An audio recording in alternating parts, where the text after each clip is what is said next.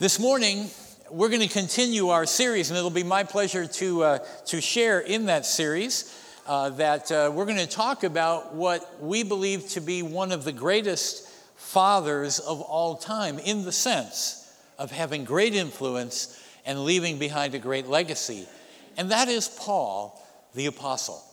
And our whole series for this month is going to be Paul the Man. And we're going to look at this great man who was Paul the Apostle, and we're going to look at and talk about lessons that scream up from his life and speak to us today. And today, most importantly, we're going to be talking about what it means to be a good father. Would you join me in a prayer just now, if you will?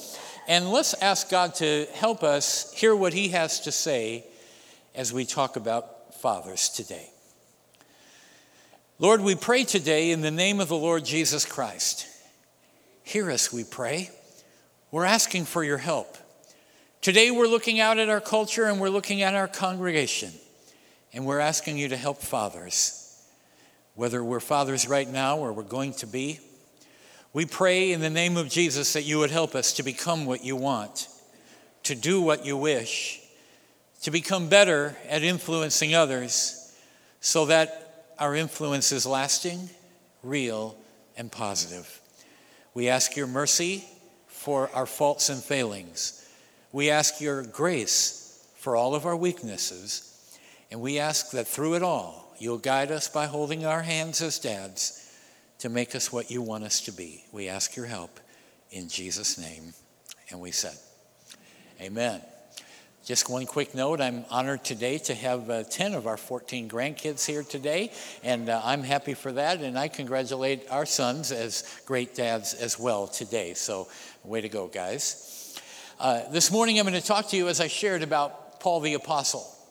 I'm going to talk about a spiritual father that's worth imitating, and I want to think with you for just this moment about what I think is perhaps the greatest need in our culture, and the greatest need in the church world today. And I really think that one of those greatest needs is for fathers, real good fathers. And maybe to illustrate this, I want to share something that I remembered of a great pastor from many years ago, shared an experience he had. I believe it was in the 1970s. The pastor's name was John Osteen. I'm sure you've heard the name Osteen before, the Joel Osteen, the famous national pastor. But this was not Joel. This was his father, John, who was a great man of God who pioneered a great church. He describes a vision. He said, one night I was sleeping and I had a dream.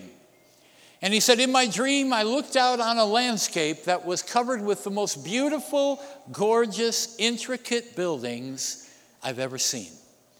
He said there were cathedrals and there were monuments and there were absolute beautiful, stunning buildings with gold and silver on them.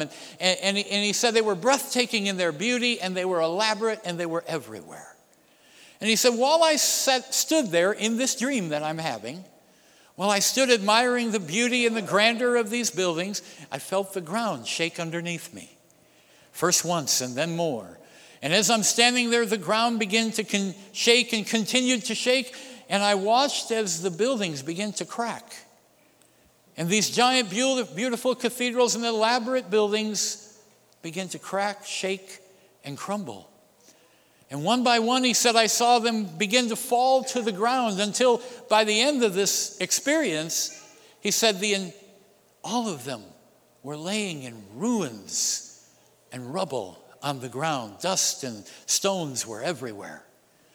And he said, I gasped in my dream and began to cry and say, God, what has happened? And he realized as he looked at this dream that what he was seeing was the crumbling of the great pride of the great denominations of church in our country. Now, I'm not saying that as a diss. I'm just telling you his vision. And he said he felt like there would come a day when the great pride of the denominations in our country would be shaken.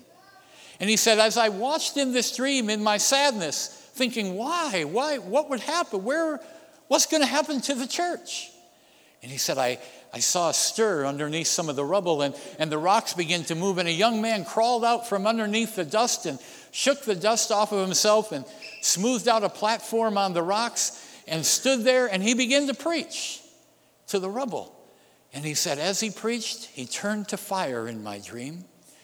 And while this fiery young man was preaching, he said, hundreds and then thousands of others began to crawl out from underneath the rocks and became a congregation. And then they would turn to fire and they would begin to preach. And he felt like God was speaking to him, saying that there was coming a day when the great pride of our denominational churches would not be enough and there would be a great shaking. And I'm afraid that we're living in that day. We just took a short vacation to Indiana and Michigan and visited some friends, and they didn't really know as much about us as, you know, they don't know a lot about our church, but they found out we pray for churches here in Wisconsin, and they immediately had four churches. Oh, Pastor, there are so many churches failing in our area. We need pastors, we need people, we need leaders. There's so many great needs. And there's a great need in church today for people to crawl up out of the rubble and to share the message of Jesus. But it's not just church that has needs. I think family has also been shaken in our nation. Family as we know it. Family where we have great-granddads, dads, sons, and great-grandsons. And they can all grow in the legacy of faith and share and build upon the foundation that their fathers have left them. So many of the foundations we're building on now are rubble, and they've collapsed. And I believe that just like that vision where he saw preachers would rise up out of the rubble and begin to preach and bring a great revival, my prayer, my absolute prayer for our church and our country is that out of the rubble of broken families, men would arise to be fathers. It doesn't matter what your past has been and how broken you've been and how dusty you are and what an uneven platform you may be standing on. My prayer is that from this moment forward, we will see families that will rise up, men that will rise up to be real fathers. Maybe unique in the setting that they've been offered, but real fathers to people, and rebuild our family. Paul the Apostle was such a great influencer. Let me read a scripture, 1 Corinthians chapter 4. This is how we'll introduce him as a spiritual father. He's writing to the Corinthians people, the Corinthian people whom he has shared the faith of Jesus with. Without Paul, they would not be Christian. And he wrote some challenging things to them, telling them they really needed to get their act together. So in verse 14, he clarifies. And he said, I did not write these things to you to make you ashamed. 1 Corinthians 4 and verse 14. I did not write these things to you to make you ashamed, but to admonish you as my beloved children. For though you have countless guides or teachers, is another translation, you have countless guides or teachers in Christ, you do not have many fathers. For I became your father in Christ Jesus through the gospel. I urge you then, be imitators of me. Shortly after Paul the Apostle began his travels, as he went through what was called Asia Minor, today it is the country of Turkey. As he traveled from city to city, and then he moved over to Greece and became famous in preaching in Europe. As he was there, people began to accept the message of Christ and became Christians. Small congregations began to form, and pastors were set over them. Then those pastors and churches began to grow. And shortly after Paul was gone, there were many people that began to rise up and say, we can improve on what he did. And they were right. They began to build on the foundation that Paul had laid. And Paul referred to these people and said, there's all kinds of people that are going to teach you things, but not many that can be your spiritual father. Today, we have many such things happening in our world. People will rise up quickly to build, as they did on Paul, to build on a foundation and say it can be done better. And it's all good that people improve, that Christianity can always be relevant and good. But it's also important to remember the fathers of our faith, people like Paul. What these people, they may have been more flashy, These teachers that Paul referred to, these guys might have been more flashy. They might have been more gifted. They certainly had better opportunities than he had because they weren't chased out of the city every 2 weeks and threatened to be killed and put in prison as Paul was, persecuted. They might have had many advantages, but they also had some things missing. And this is just to give you a little background on Paul the Apostle, this great man. They were missing, some of them, the personal revelation that Paul had. You know, one person put it this way: the person with an argument is always at the mercy of a person with an experience. Paul had that experience. He had the revelation of Jesus. He could remember the day when he was on his way to Damascus with a handful of arrest warrants to arrest Christians and persecute them. And he met Jesus, alive from the dead. Paul said, I met him. I saw him. I know he's alive. The people that traveled to become teachers lacked that kind of revelation. They lacked the living and lasting example that Paul was. Paul's greatest appeal was not to a principle or a truth or an idea. His greatest appeal was, live like I do. I've lived for Christ. I've suffered for Christ. It's cost me something. As a matter of fact, it cost him everything. And he said, follow my example. I'm not in this for a career. I'm not in this as a job. I'm not in this because I'm getting something out of it. I'm in it because I met this man, Jesus, and I want to share that conviction with you. Paul also had a genuine concern for people that went beyond what affected him. Paul would help people, even if it meant telling them hard things. Paul was a spiritual father to people because he shared the good news of Jesus with them and then lived as their example. So they always had his life in mind when they plotted their Christian experience. Today, we still need those spiritual fathers. We need them in the church, but we need them in families. We need dads in families to rise up out of the rubble of what family is today and chart a course so that kids, even as they grow older, can look off in the distance and say, that's how Dad did it. I know what I need to do. I pray that we'll find that today. So today I want to leave you, as we leave the example of Paul the Apostle for a moment, I want to talk to you about three important things we can learn from him that will help us be better dads. Three important things. And the first one is simply this: Paul's life was swallowed up by a cause that was much bigger than him. Everyone say, a bigger cause. Paul the Apostle was a captivating man. We're preaching about him. He's been in heaven for 2,000 years almost. And we're talking about him as though he's one of our friends. And we're reading his writing as though he were here alive today. What made him so captivating? What was it about Paul? I want us to maybe entertain. I remember thinking of Father's Day. It made me think of my dad. And you know, one thing my dad was is a pretty good example. He took us to church every week, which I admire to this day. He didn't say much about church, but he took us to church. And you could always get out of church if you were in the hospital. Otherwise, you were there.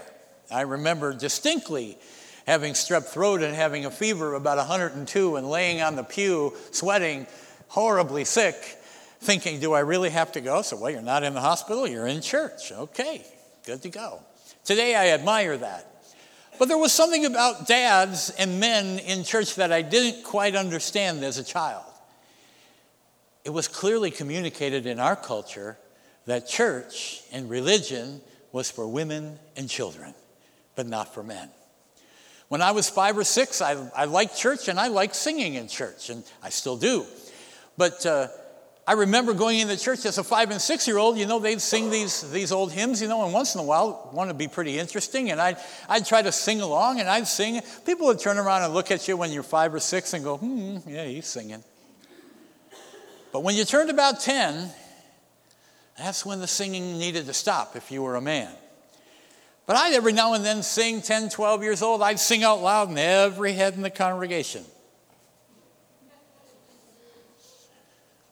is he singing? It's just an unwritten rule. Men don't sing in church. Men were also really skilled at sleeping in church. I never could figure it out. We go into church and we, you know, in our church we would kneel and stand and we'd do those things. And I'll never forget, I thought, how can you do it, Dad? How can you be wide awake, saying words, and 9 seconds later when you sit down, you're out. Just pow, gone, just poof. Let's all stand. Sit down. Sound asleep. I thought, I'll try that once. As a teenager, I fell asleep. Somebody had to shake me. I thought, no, this isn't ever going to work. But how do these guys do it? I'm making fun of the fact that in my world, religion was for women and for children. And there was an age at which men just disengaged because it just wasn't captivating. This man, Paul, was captivating. This man, Paul, wasn't in it for a job. He wasn't a softie. He wasn't afraid. He wasn't doing this because he couldn't do anything else. This man was captivated by such a great cause that his heart burned with passion and his eyes yearned toward heaven. And everybody who saw him thought, that is what religion ought to be. I'm here to tell you that if we're going to be a good dad, we need to be captivated by a greater cause than just ourselves and building our own lives. We have to find something that's worth committing to that captures our attention. Paul was a captivating person because his heart was captivated by someone and something greater. Here's his story. He wrote in the book of Philippians, which he wrote, by the way, from a prison cell. He wrote specifically to defend himself when he was compared to the Jewish, so-called Jewish Christian leaders who took great pride in their achievement in the Jewish religion, and they disdained Paul for his willingness to go to the Gentiles who weren't Jews. Paul said, though I myself, in Philippians chapter 3 and verse 4, though I myself have reason for confidence in my flesh, if anyone else thinks he has reason for confidence in the flesh, I have more. His confidence in the flesh was his advancement in the Jewish religion. He said, I was circumcised on the 8th day of the people of Israel, of the tribe of Benjamin, a Hebrew of Hebrews. As to the law, a Pharisee. As to zeal, a persecutor of the church. As to the righteousness under the law, blameless. But whatever gain I had, I count it as loss for the sake of Christ. Indeed, I count everything as loss because of the surpassing worth of knowing Christ Jesus my Lord. For his sake, I've suffered the loss of all things. And I count them as rubbish in order that I may gain Christ and be found in him. Not having a righteousness of my own that comes from the law, but that which comes through the faith in Christ, the righteousness from God that depends on faith, that I may know him, the power of his resurrection, that I may share his sufferings and become like him in his death, that by any means possible I might attain the resurrection of the dead. These are words of a man who was successful in his life and career. As a Jewish scholar, he was educated by one of the leading scholars in all of Israel who was a member of the Jewish Sanhedrin. Certainly, Paul was being groomed for a seat on that political and powerful organization. He had everything going for him and would have been one of the nation's most powerful leaders. And he said, I threw it all away because I couldn't have both. I couldn't pursue that, and I couldn't have Jesus, and Jesus was worth my everything. That was a man captivated. It was a man who was captivating. Men, if we're going to crawl out from the pile of rubble that is around us and be true dads, our kids, our people around us are going to want to see that there's something greater than just our happiness that we're working for. There's something greater than just our success that we're working for. There's something that captivates my dad's heart that's greater than everything, that's greater than his own happiness. And therefore, his sacrifices that he makes are not hard for him because he's doing it for a greater cause. Perhaps that cause could be nothing more than your own family. We all know that being a parent costs something. It costs more than diapers and baby food, and it costs more than bikes and swimming lessons, and it costs more than college or paying for weddings. It can cost giving of yourself, things that you want to do. But you can give of yourself and you can do those things because Paul said, it's not a loss to me. It was like throwing away a piece of paper compared to what I'm gaining. We can be that if we value our God and our families more than everything else. Paul understood being captivated by something greater. Number two, lesson for dads from Paul is that he knew how to keep his priorities right. Priorities are kind of an interesting word. It's really easy to write about them, and it's real easy to talk about them and make sermon notes about them. But Paul's life, the way I look at it, was a series of circles around his life. The closest of all circle included Jesus and Paul and his relationship with him. And that circle, Paul didn't compromise. He kept it as his ultimate priority, his relationship with God and Jesus Christ, his faith in him and what that faith demanded. Now, it gets a little blurry because faith in Jesus can't just be a private matter. You know, people always say, well, I have a great faith, but it's private matter. At some point, private religion has to become public, or it's really not religion or faith at all. James' challenge was, show me your faith without any good works. Where is it? Paul knew how to keep Jesus first and to draw that circle of keeping God first. Does that involve church? Absolutely. Is it just church? No, it's more than that. Paul also had a circle of his closest friends and his spiritual family. For us dads, that would be our family. It would be our circle, our next circle. We're not compromising the Jesus circle. That's number one. We sang about it this morning. I love that song. You have no rivals. You have no equal. Translated from the Old Testament, you will have no gods before me and no gods beside me. No rival, no equal. But then you've got your family. And that's another circle. And that needs to really be treated as important. And that's where we get it a little messy because of all the people that we can think, are you good? You're good? Great, good, gotta go. I got a lot of things I gotta do. And we all do it, but it's really important that we pay attention to that priority, because once, as Bobby shared in her encouragement with our offering, once that foundation cracks, it can be really hard to rebuild. So Paul knew the concept of having the priorities. God first, family next. Don't wait for a crisis. You know, don't treat your family like an emergency room. Treat it like taking care of yourself before you get sick. Closest family, closest friends and spiritual family. Paul had churches and people in his churches that he cared about. The Corinthians, the Colossians, the Galatians, all those letters he wrote. He really cared about those churches, that they were a part of his life. But he knew how to keep them in the right place in life.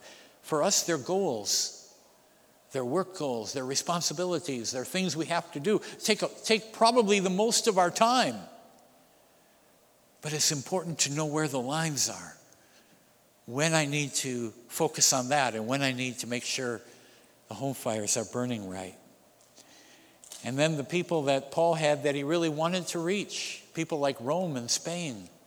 I really want to go there. Our distant goals, they're all important. But Paul knew how to keep his priorities in order. And we know this not because it was easy for him, but because he ended well. He ended well.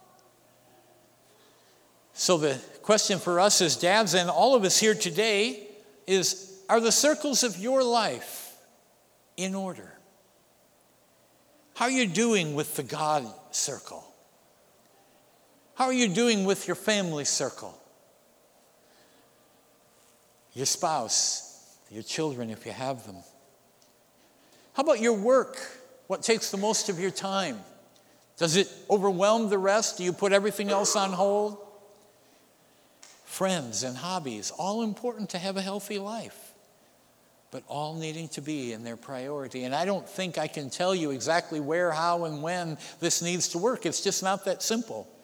But I think you know as I'm speaking about it, you'll know that one needs attention. And if you know it, this would be a great day. You're not going to fix it in a day, but it would be a great day to make a decision on Father's Day to say, there's some things I'm going to adjust. It's never too late to start. The last thing I want to talk about from Paul the Apostle's life that can help us to be a good dad, and this is an interesting one. Paul was willing to fade away and let others shine. Paul was willing to fade away and let others shine. What we would consider probably Paul's greatest days weren't so great for him. Letters like letters to the Philippians, Titus, 2 Timothy, maybe some others, were written because they were dictated to a scribe because he was in chains in a prison. He spent a lot of his life as a prisoner, and as he got older in prison, his own record says that people don't even come to see me anymore. They're all ashamed of me because I'm a prisoner, and they don't want to be associated with Paul the prisoner. He said, but I rejoice. He said, I'm in prison here in the Roman palace or near the Roman palace, and he said, all kinds of people now are preaching about Jesus all throughout the palace. He said, many of them are doing it just to spite me. But he said, doesn't bother me. I'm rejoicing because they're talking about Jesus. I don't care how, why, or what. They're talking about Jesus. I'm a success. Really, Paul? You're a success? In prison? In a chain? That's not a very nice retirement. Where's your legacy? Where's your hope? Where are your dreams? Paul's hopes and his dreams were alive in people like Timothy and Titus, in people like the children being born to families of churches in Ephesus.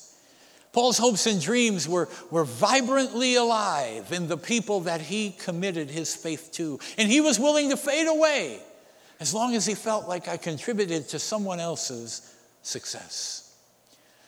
John the Baptist is famous for a very wonderful phrase. John the Baptist had great crowds of people in the days of Jesus when Jesus was beginning.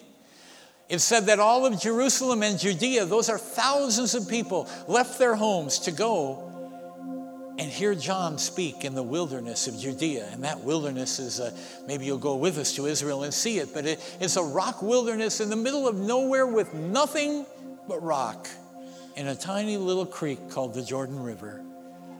And John stood there, and there were thousands of people listening to him scold them and challenge them. But one day the disciples of John came and said, Master, Rabbi, we're losing people. Our crowds are shrinking. We're in trouble. And he said, what's the problem? Well, the problem is they're leaving us and they're going to Jesus. And John smiled and said, that's no problem. He must increase. I must decrease. We have grandfathers here, a great-grandfather or two, and many fathers. As we grow older, we're all going to experience that. We're all going to experience realizing that some of our own hopes and dreams may never be fulfilled on this planet. But maybe our hopes can live in our kids and our grandkids, and not just the biological ones, but the people that we were able to influence. Maybe we can leave some faith and some legacy like Paul the Apostle did in other people. And maybe we can look back one day and say, you know, it was worth it. I put it this way, as we grow older as fathers, we must learn to celebrate the success of those we care about and realize that our present is with them and our future is in heaven. Our future is in heaven. I'll close with this story. It's a true story, and I don't have the years in my notes, but at least a couple of decades ago, if not more, there There were several young missionaries that were trained in university and then volunteered for an organization called New Tribes Mission. And they were a pretty radical missionary organization. They were sending people to South America, to the Amazon jungle basin, to minister to Indian tribes who had never had contact with any of the outside world, much less heard about Jesus. Well, and these people volunteered. And several of them in their preparing and in their going realized that their task was to reach a certain group of Indians in the Bolivian part of the jungle that were very dangerous. And their reputation was they killed anybody they came in contact with. And these missionaries went. And eventually, several of them were killed. Now, years later, all these people are Christians, not unlike Paul the Apostle. They gave their lives at first, and then the gospel took seed later and grew. One of these great men, his name was Jim Elliot. And I hope his words can inspire us as dad not to be a missionary, but not to mourn the things we give up as a father. Jim Elliot was challenged as he was the college student, a great athlete, a great scholar, had a great future for him. One of his family or friends said, "Jim, really?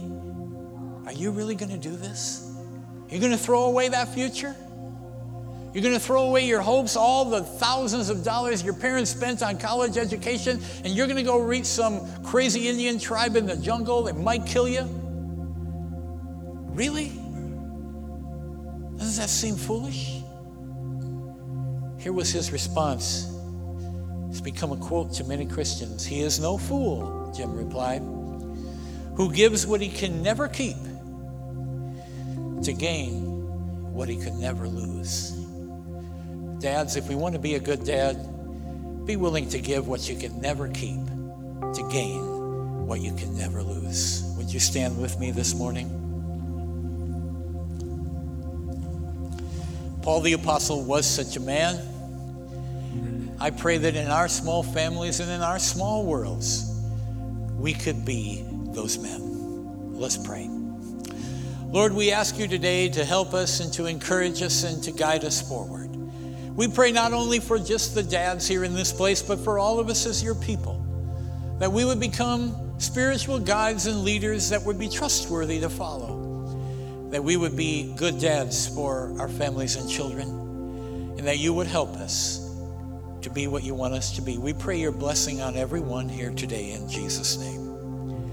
And with our heads bowed today, I want to ask, perhaps you're here and you just know that you need to reach out and welcome Jesus into your life, to receive him as your Savior and your Lord. Like Paul, in your world, you want a Savior to come and be the Lord of your life. If that describes you and you've not welcomed Jesus in a personal way in your life, would you raise your hand to say, "Please pray with me. I want to have Jesus in my life"? Thank you. Others have said yes. They've raised their hands to say yes. How many others would say yes? I want Jesus in my life. Don't be shy with you. We're not going to embarrass you. I just want to give you the opportunity to pray. So we're going to pray a prayer together. I'll lead you in the prayer. It's not magical, but it can be a wonderful step of an open door for Christ to come into your life. Pray these words after me. If you can mean them, all of us, would you join me? Say, "Dear Lord Jesus, I believe you are the Son of God. I believe you died on the cross to take away my sin. I believe you rose from the dead. Lord Jesus, I give you my life. Come into my heart.